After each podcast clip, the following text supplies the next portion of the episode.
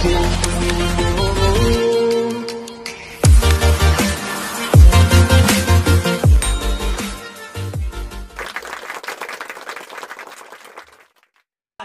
siang. Kembali bersama saya Agung Surya Gumelar dalam acara Beyond Education Podcast. Podcast yang selalu menemani Anda hari-hari Anda. Ada yang bekerja sekarang mungkin, ada yang di rumah saja, terus ada juga yang work from home gitu ya, bekerja di rumah dan lain-lain. Tetap uh, tonton terus Beyond Education Podcast karena kita upload dua hari sekali.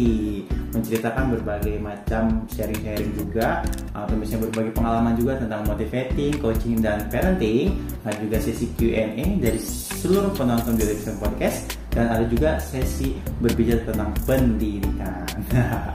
Jadi kita ini adalah bergerak di bidang pendidikan sebenarnya tapi di sini kita tetap melayani masyarakat apa pun pertanyaannya silahkan langsung ditanyakan saja. Dan di sini kita memang benar-benar ingin gitu kan mengabdikan diri atau mengabdikan diri sih ya lebih tepatnya ingin bermanfaat bagi masyarakat. Jadi silakan ketika melihat Beyond Education Podcast jangan lupa bertanya atau misalnya langsung saja isi di link deskripsi di bawah ini ada berbagai macam tuh ada WA-nya, ada Telegramnya, ada artikelnya bisa dibaca-baca dan ada juga emailnya. Silakan mau lewat mana pun silakan tanya dengan uh, bebas tentang pertanyaan apa saja nanti kita akan bahas dan nanti kita akan balas dan mudah-mudahan pertanyaannya bisa kita uh, bahas atau bisa bahas dengan tuntas. Oke, okay. jadi jangan ragu-ragu untuk bertanya ya silakan tentang apa pun itu nggak jadi masalah jadi nanti kita akan seleksi lagi pertanyaannya. Dan ketika ada pertanyaan yang memang uh, terlalu sensitif atau terlalu syarat gitu. Misalnya kenapa sih kulit kulit kulit putih lebih pintar daripada kulit hitam gitu? Nah, yang, yang kayak gitu gitu kita uh, tidak menerima pertanyaan seperti itu. Tapi kita akan membalas lewat email. Jadi cek saja emailnya. Silakan nanti kalau misalnya ada pertanyaan yang kurang sesuai kita akan bahas di sana. Atau kita akan balas dengan permohonan maaf untuk tidak dijawab. Karena kita akan menjawab di setiap video Beyond Education. Oke okay, baik. Siang hari ini bersama dengan Pak Doni halo teman-teman semuanya. Alhamdulillah. Udah vaksin Pak kemarin Pak? Alhamdulillah. Vaksin kedua. Tuntas sudah vaksin. Gimana Pak? Rasanya setelah vaksin nggak apa-apa kan Pak? Ya baik-baik saja. Alhamdulillah. Kan sebelum vaksin juga kita ditanya kan mengenai hmm. kesehatan kita bagaimana. Hmm. Tensi darah aja dicek hmm. uh, ada interview juga yeah. nah, jadi memang si yang pemberi vaksinnya juga tidak langsung main dikasih vaksin aja kitanya hmm. sebelum ditanya riwayat kesehatan kita secara menyeluruh hmm. Hmm. berarti aman ya sangat aman gitu ya Insya Allah aman hmm. dan yang bagi viewers silakan yang belum vaksin vaksin soalnya ke mana-mana ditanya sertifikatnya iya sayang kan kita nggak bisa ke mana-mana gara-gara belum divaksin sekarang mau udah mulai loh pak ada yang minta oh, udah iya. mulai dibuka enggak sih sebenarnya ada yang minta aja oh, beberapa oh. memang sudah buka seperti di PIM Casablanca itu oh, PIM udah dibuka belum oh belum Casablanca niatnya udah dibuka ah. tapi perlu vaksin oh perlu sertifikat vaksin jadi sangat penting ya. Iya. Kasihan juga kan kan toko-toko nggak ada yang beli kan. Dan ini juga ada pertanyaan yang nggak kalah pentingnya dari vaksin nih Pak nih. Apa nih? nih, oh panjang nih pertanyaannya. Saya mungkin akan jelaskan pertanyaan apa ya. Dari viewers Beyond Education Podcast di hari Selasa kemarin ini. Mm -hmm. Jadi seperti ini Assalamualaikum Pak Doni. Oh, udah, udah kenal, udah kenal, udah kenal. Ini baru pertama kali ada viewers langsung menyebutkan nama ya. Terima kasih Bu, terima kasih. Dari kemarin Girl Education mulu yang dijawabkan. Assalamualaikum Pak Doni, saya ingin bertanya karena saya memiliki masalah di dalam keluarga. Oke. Okay. Nah, masalah dalam keluarganya mungkin tidak bisa saya sebutkan, namun yang jelas masalah dalam keluarga ini bisa memicu perceraian, hmm. bisa memicu per apa perpecahan belah antara keluarga. Jadi ada masalah dalam keluarga bisa memicu perpecahan belah dalam keluarga. Dan pada saat itu saya melihat Beyond Education membahas tentang rujuk dan perceraian.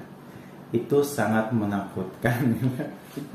karena berdampak kepada anak, berdampak kepada masa depan anak itu yang saya tidak inginkan. Mm-hmm. Jadi pertanyaannya, uh, dia berarti udah beliau udah menikah berarti. Pertanyaannya adalah bagaimana caranya pernikahan yang sudah kita lakukan berjalan langgeng sampai akhir uh, sampai akhir hidup dan juga bahagia dan tidak ada yang namanya perceraian atau rujuk. Jadi dia menanyakan bahwa bagaimana cara sih pernikahan itu biar langgeng, bahagia sampai tua dan tidak ada perceraian. Jawabannya? Jawabannya adalah ya jangan cerai. Soalnya beliau mungkin ya, ada permasalahan mungkin dalam dalam rumah tangga pasti ada aja permasalahan gitu ya Pak ya. Ya pasti. Sekarang hmm. coba deh sebutkan rumah tangga siapa yang nggak punya masalah. Hmm, sekelas Nabi pun ya. Iya. Hmm. Sekelas Nabi aja punya banyak masalah. Hmm. Sampai Nabi difitnah. Hmm. Sampai Nabi apa namanya dikabarkan istrinya bagaimana bagaimana. Hmm. Yang akhirnya hatinya Nabi juga menjadi panas. Hmm pasti akan ada yang namanya masalah yang menghampiri kehidupan rumah tangga kita.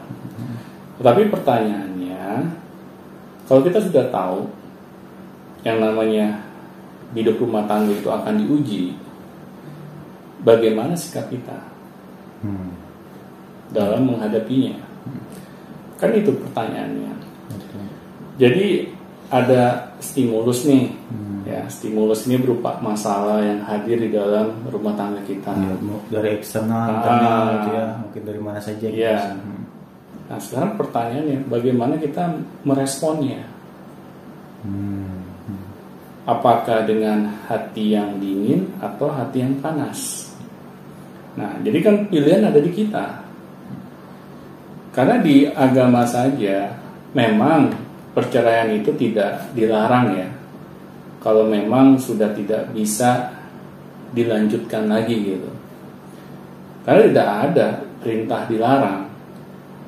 Sekarang tergantung diri kitanya. Apakah kita mau menyikapi setiap masalah yang hadir itu dengan baik atau dengan buruk? Kalau dengan baik ya berarti kita mau menurunkan ego kita. Hmm. ketika ada masalah.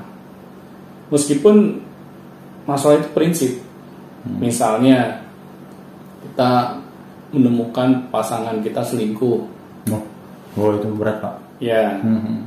itu kan biasanya untuk sebagian besar orang apalagi perempuan ya itu prinsip hmm. jarang itu ada perempuan yang mau diduakan gitu ya meskipun perintah agama ya ya nggak apa-apa nggak apa-apa tetapi kan karena kita kurang memahami agama, yeah. akhirnya yang ada kita cepat emosian.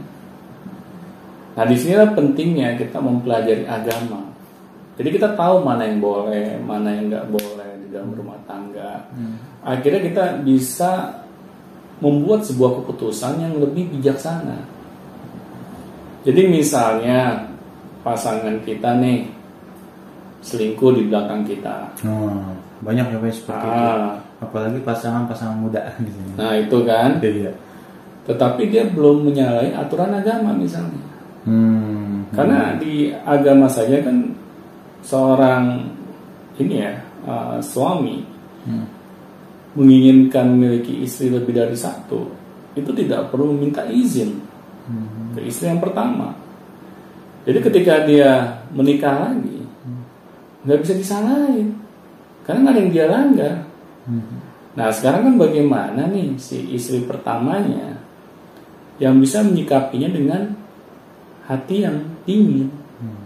ya, dengan sikap-sikap yang bijaksana. Ya, walaupun mungkin dirasa berat atau seperti apa. Iya gitu. pasti berat. Hmm. karena nggak ada yang ini bisa menyikapinya tuh langsung hmm, langsung gue ikhlas.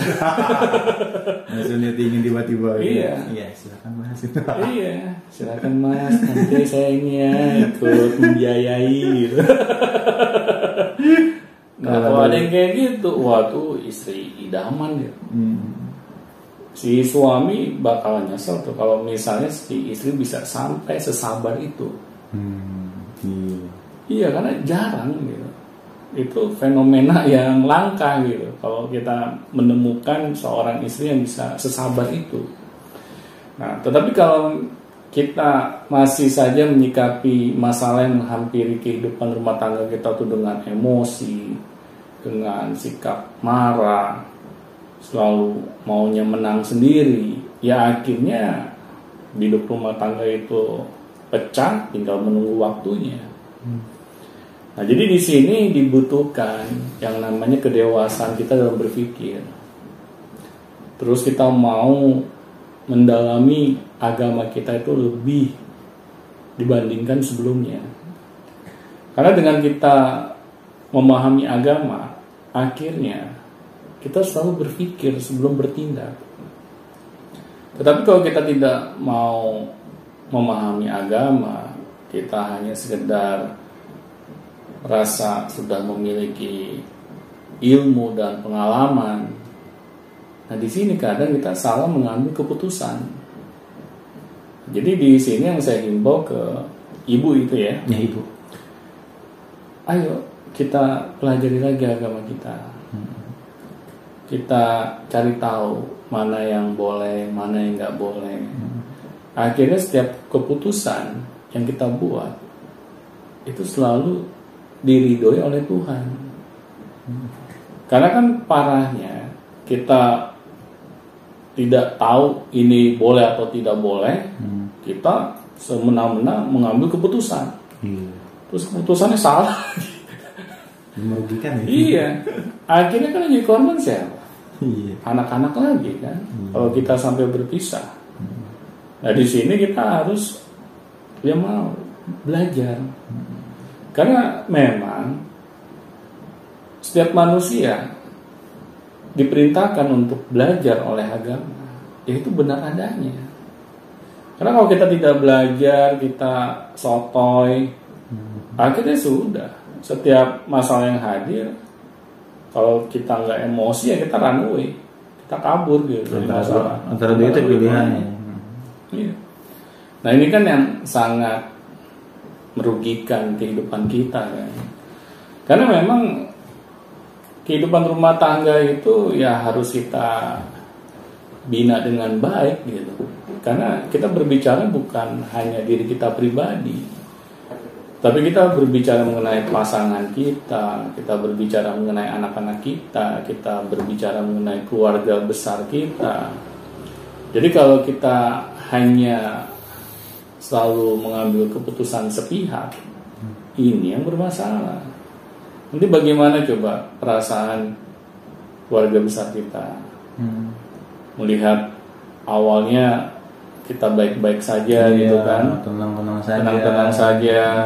Akibat perpisahan ini malah keluarga besar kedua belah pihak jadi ikut-ikutan, memihak, malah jadinya ribut, Pertikaian. pertikaian ya. kan? Jadi banyak yang dirugikan. Nah di sini memang pentingnya ya kita harus mau terus belajar gitu. Makanya saya senang si ibu itu mau bertanya kepada kita. Ya meskipun kita juga belum tentu tahu jawaban. Jadi di sini kita hanya sharing. Iya. Ah, sharing. Siapa tahu apa yang kita sharingkan ini bermanfaat gitu kan. Betul. Ah, Bermanfaat. karena kita memang nggak dijelaskan masalahnya apa. Iya. ya karena saya maklum lah. Ya sebagai orang kan merasa nggak mau membuka aib keluarganya Iya, Ah, masalah ini ya keluarga gitu. ah, masalah internal. Hmm. ya nggak masalah sih. Yang penting kita berusaha gitu. Mencari tahu jalan keluar yang terbaik. Hmm. itu yang paling penting kita mau berusaha. Daripada kita diam saja ya kan? Ya serahkan semuanya kepada nasib gitu. Ya berdoa saja juga nggak cukup. Kalau kita tidak berusaha menyelesaikan masalah kita sendiri gitu. Kan harus ada ikhtiarnya. Nah berdoa memang salah satunya. Tapi ya salah duanya ya kita harus berusaha. Iya. Ah, misalnya hmm, tanya sini gitu ya. kita bertanya ke orang yang misalnya kita anggap memahami masalah kita. Kita juga mencoba mengkaji lagi agama kita. Kita lihat mana nih yang diperbolehkan sama agama, mana yang nggak diperbolehkan sama agama. Nah di sini akhirnya kita banyak ilmu yang dapat membimbing kita gitu ke arah yang lebih baik. Itu sih yang saya lihat yang perlu si ibu ini uh, lakukan gitu. Dan untuk yang langgengnya itu pak, kan ini kan langgeng ini cita-cita dari semua pasangan yang menikah gitu pak. Iya. Tidak ada dong pasangan itu eh, ingin bercerai cepat.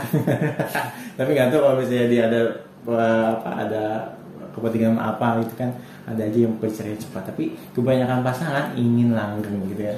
Iya. Nah, langgeng ini sebenarnya se- dipersiapkan itu ketika sudah menikah atau sebelum menikah.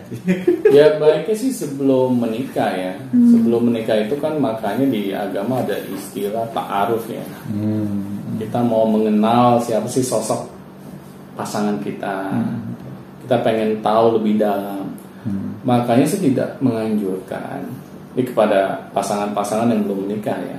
Ya. Yang mau menikah. Ya. Jangan kita senangnya pacaran. Kenapa tuh pak? Karena kalau kita pacaran, biasanya kita memberikan hati kita di sana. Hmm.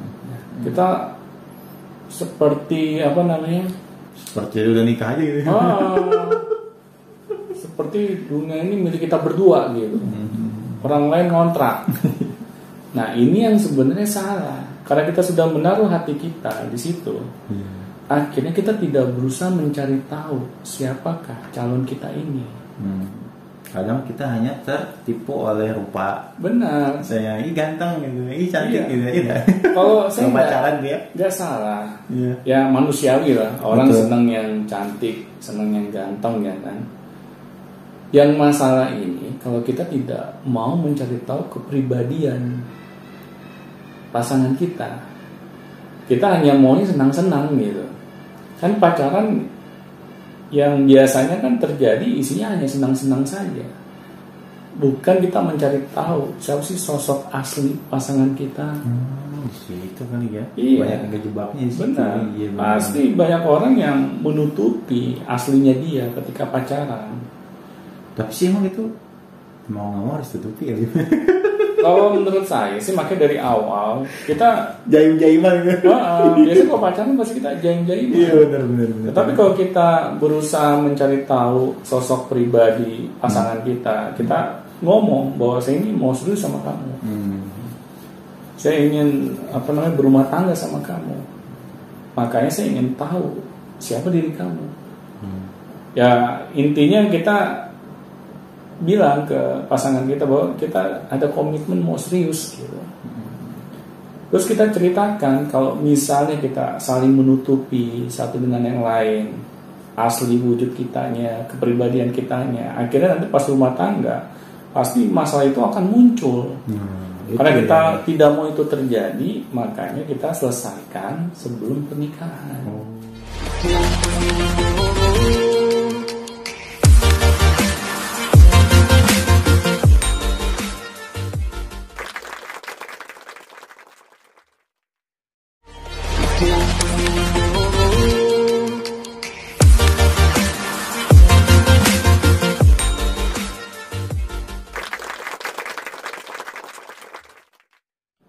Terjadi adalah setelah menikah Baru ketahuan. baru ketahuan. Ah. Oh, gini ya, udahlah udahan gitu. Ternyata selama ini topeng semua gitu kan. Ih, itu yang menyebabkan perceraian sangat Iya, tinggi. akan sangat cepat.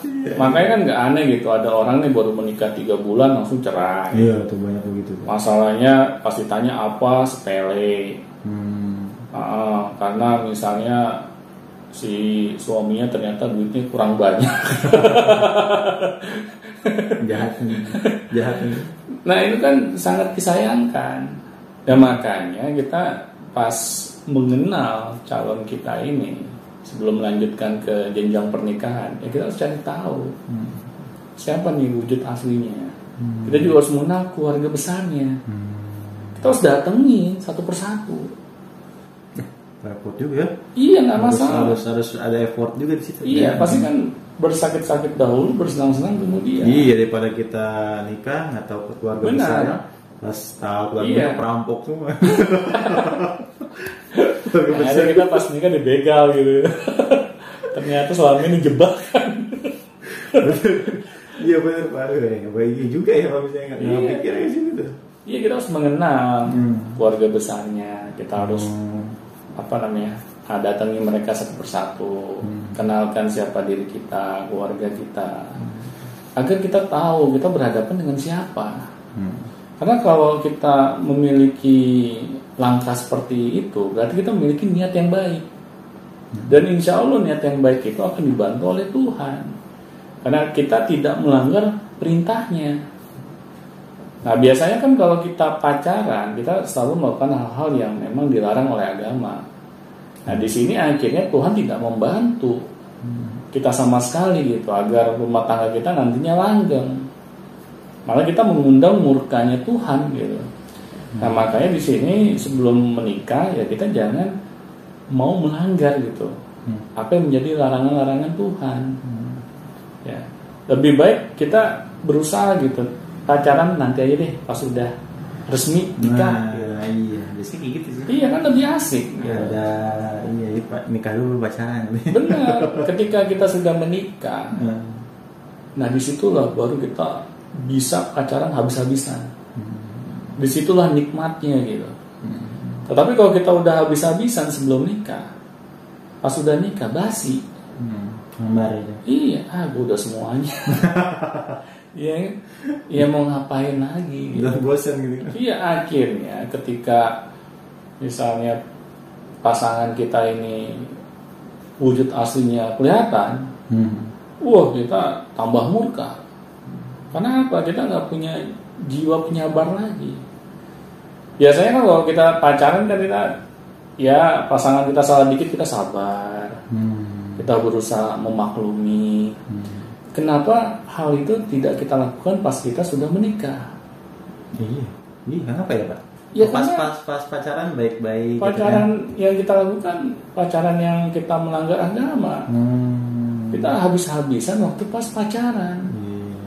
pas menikahnya ya sudah hambar tidak ada yang spesial lagi nah apalagi di zaman saya ya di zaman saya saya belum pernah tuh mendengar misalnya kata ta'aruf kayak gitu. Saya belum pernah mendengar. Saya tahunya ya baru-baru usia sekarang gitu. Oh ternyata ada istilah ta'aruf ya. Saya baru tahu karena pada zaman saya itu yang ada istilah pacaran.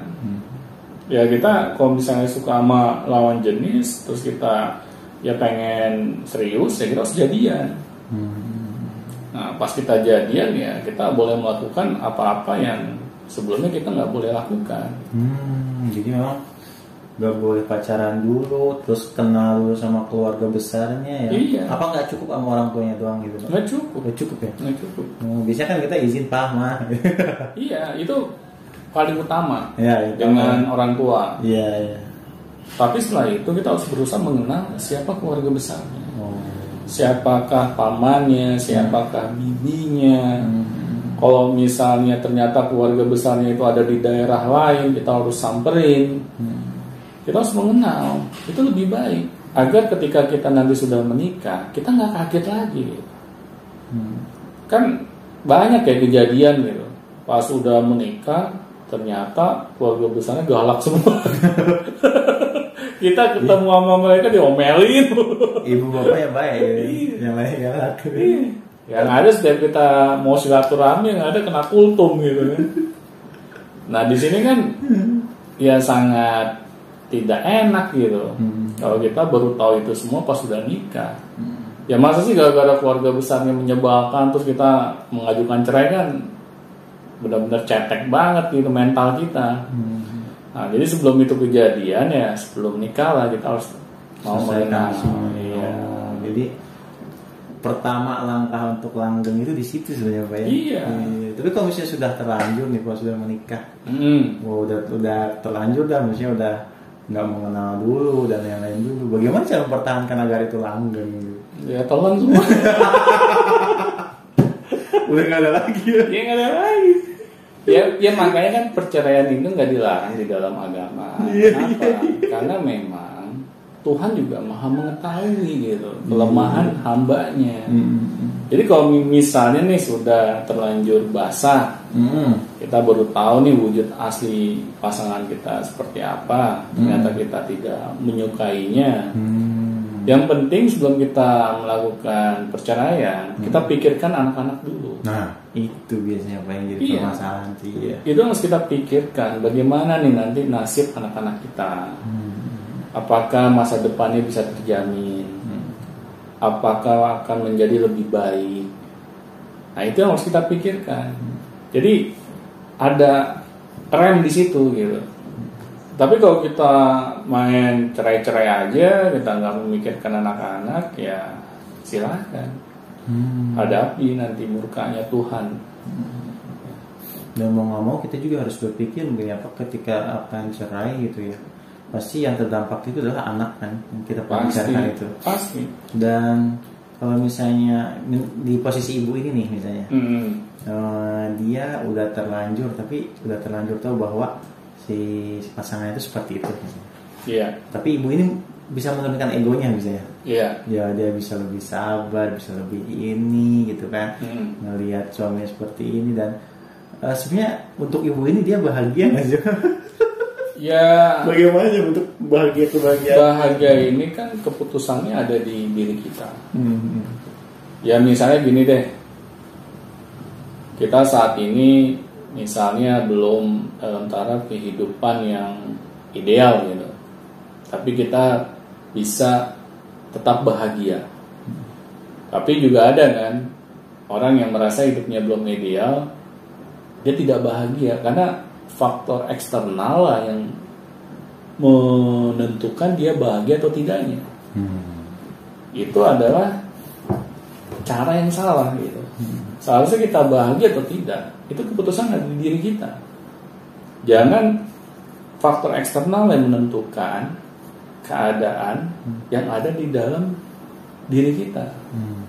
Karena itu akan sangat menyusahkan gitu.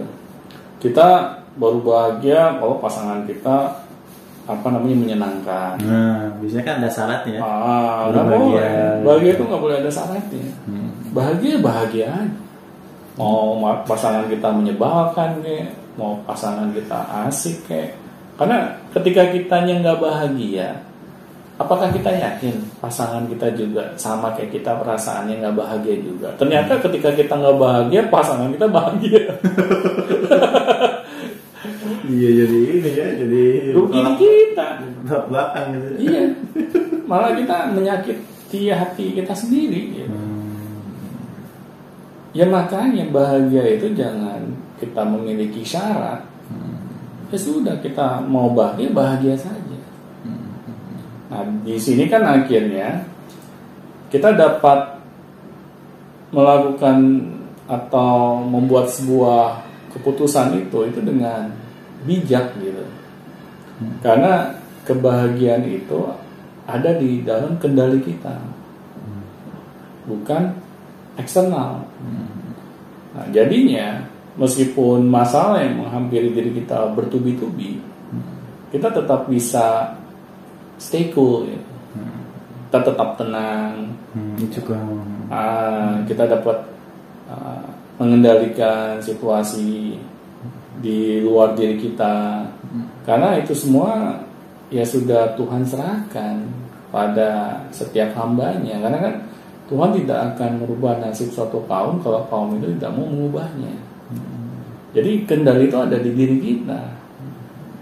Ya bukan saya menafikan kita ini ya, uh, yang ngapain berdoa gitu kalau misalnya kendali kehidupan kita di diri kita sendiri gitu. Hmm. Tetapi doa itu kan merupakan bahwa kita ini manusia yang lemah membutuhkan bantuan Tuhan.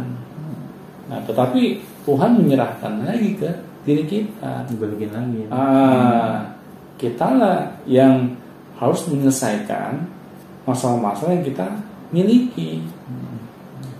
Tetapi Tuhan akan membantu, tapi dengan cara-caranya Tuhan. Iya, bukan Ah. cara-cara logikanya kita ya. Iya, bukan logika atau request kita. ya Tuhan berikan suami yang kaya raya gitu jebret ada suami yang kita inginkan di depan mata kita langsung ya kan nggak kayak gitu ya. Iya. jadi ya udah serahkan aja Tuhan yang lebih tahu bagaimana mengabulkan doa-doa kita Hmm. yang penting kita terus berdoa Hmm. dan terus berikhtiar yang terbaik Iya, dan jangan lupa bahagia. dan jangan lupa bahagia Oke, terima kasih. Jadi kebahagiaan hakiki itu ternyata ada di dalam diri kita sendiri ya Pak ya. Iya. Meskipun kondisinya seperti apa keluarga kita, Hmm. kalau misalnya kita memutuskan untuk bahagia, ya sudah bahagia saja gitu. pastinya Jangan ada syarat gitu ya. Iya Oke, terima kasih Pak Doni dan sama-sama dan jangan lupa ketika ada pertanyaan silahkan langsung tanyakan saja ke da, ke bisa kemarin tadi ada yang bertanya kalau nggak salah di email itu baga- ingin meminta nomor telepon. Nomor telepon yang kita sediakan memang nomor telepon admin dan telegram dan whatsapp itu adalah nomor telepon adminnya saja. Namun kalau misalnya ada yang mau ngobrol mau ada yang mau apa atau misalnya mau ada yang konsultasi langsung secara uh, virtual bisa langsung nanti uh, menceritakan permasalahannya menceritakan apapunnya langsung di email saja gitu. Atau misalnya boleh um, mengirimkan nomor telepon nanti kita akan menyediakan waktu untuk menghubungi atau misalnya bisa kita ngobrol langsung ya. Kita follow up. Kita follow up. Oke baik. Terima kasih semuanya dan sampai jumpa di video dedication selanjutnya. Sampai jumpa